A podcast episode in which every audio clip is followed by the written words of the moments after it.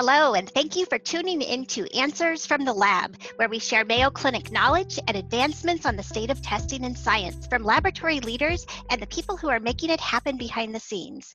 I'm Dr. Bobbi Pritt, your host, and a clinical microbiologist and the chair of the Division of Clinical Microbiology at Mayo Clinic in Rochester, Minnesota. For today's episode, we welcome Sean Mitchell from our product management team at Mayo Clinic Laboratories for a test and focus interview. Thank you for the introduction, Dr. Pritt. Today, we will be discussing COVID-19, influenza A, B, and respiratory syncytial virus testing at Mayo Clinic Laboratories. But before we get started, Dr. Yao, could you please provide our listeners with a little bit about you and your background? Thank you, Sean. I'm Joseph Yao, the director of the Viral Hepatitis, HIV, and COVID testing lab here at Mayo Clinic and Mayo Clinic Laboratories. We have been performing COVID testing to help with our patient care and for our Mayo Clinic Laboratories client for the past 20 months. And I've been with Mayo Clinic uh, since 2002. And this actually is my first pandemic experience with diagnostic testing. Thank you for sharing your background with us. Can you provide a brief overview and intended use of this testing? Yes, so this is a four viral target test known as SARS CoV 2, influenza A, influenza B, and respiratory syncytial virus detection by PCR. Because of the combination of the tests, it's somewhat important for users and clients and clinicians to know when to order this test. This is a PCR based test that would separately detect SARS CoV 2, the agent of COVID 19, influenza A virus, influenza B virus, and the respiratory syncytial virus. It detects their RNA and will report qualitative results of detected, not detected, or negative, and also inconclusive in there's evidence of inhibition in the specimen that prevent us from reliably saying whether it's there or not there. So presence of inhibitors will generate inconclusive results. Thank you for that overview of the testing. Now, could you describe which patients should have this testing and when should it be performed? Sure.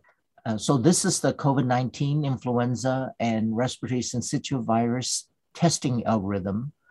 So essentially anyone who has symptoms flu like illnesses within the past two days or 48 hours, it's important to look at what risk factors that patient has that may suggest possibility of infection with RSV or COVID-19 agent or influenza A or B. If there is flu-like illness, then we looked at whether the individuals has this risk factor for RSV infections.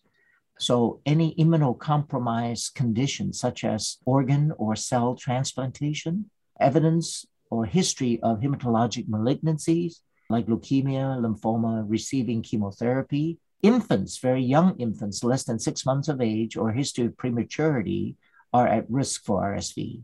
Children who are less than two years old with chronic lung disease or prematurity or chronic heart disease and also, children with neuromuscular disorders are at risk for RSV. So, if they have any of these risk factors, then we recommend that the testing for respiratory viral infection should include detection for RSV. So, here at Mayo Clinic Laboratories, we offer this test SARS CoV 2 plus flu A, flu B, and RSV.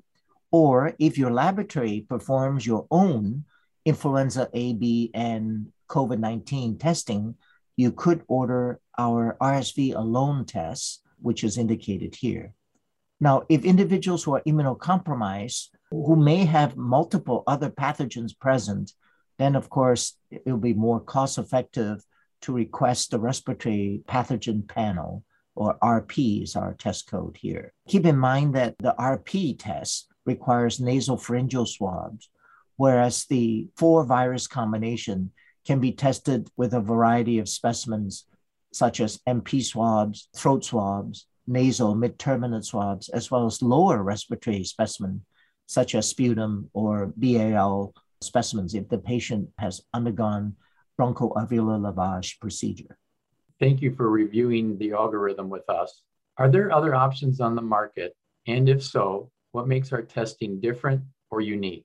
As far as I'm aware, there are fourplex virus uh, tests available on the market. The two that immediately came to mind are the Cepheid GeneXpert Xpress assay. That's a rapid point of care test that detect the same four viruses as our test. And also the more high throughput laboratory based test is the Abbott molecular SARS-CoV-2 flu A, flu B, RSV emergency use authorization test. So both of these two, one is a point of care, one is a high throughput test on the Abbott molecular Alinity M system, are emergency use authorization tests from the FDA. Unique about our tests is that we actually can offer RSV as a standalone test.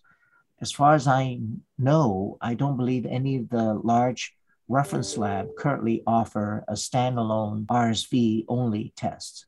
So if your laboratory perform SARS-CoV-2 plus flu AB but don't have an RSV test and it's needed clinically to help determine patient's condition, then you could order the respiratory syncytial virus RNA detection PCR test alone to help guide and make diagnosis in your patients.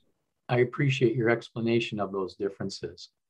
As we conclude our interview, how are the test results used in patient care? I think it's important for the clinicians to know that in their immunocompromised patients or very young premature pediatric patients that they may or may not have RSV as a cause of their respiratory symptoms because RSV is treatable if it's detected early. So there are several management approach, including ribavirin is one of them, but it's rather difficult to use. So one would not want to treat a patient with ribavirin without knowing the diagnosis. So this will help clinch the diagnosis and justify administration for ribavirin. And there's also some other treatment that is beyond the discussion for today that can be used in other individuals who are immunocompromised.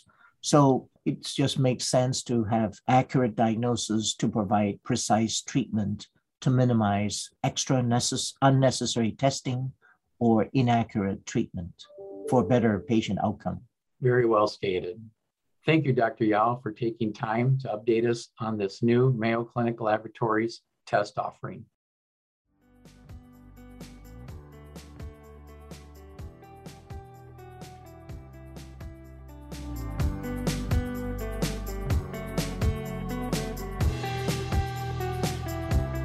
Thank you so much for tuning in to Answers from the Lab. Be sure to subscribe to this podcast and don't forget to tune in every Thursday and every other Tuesday.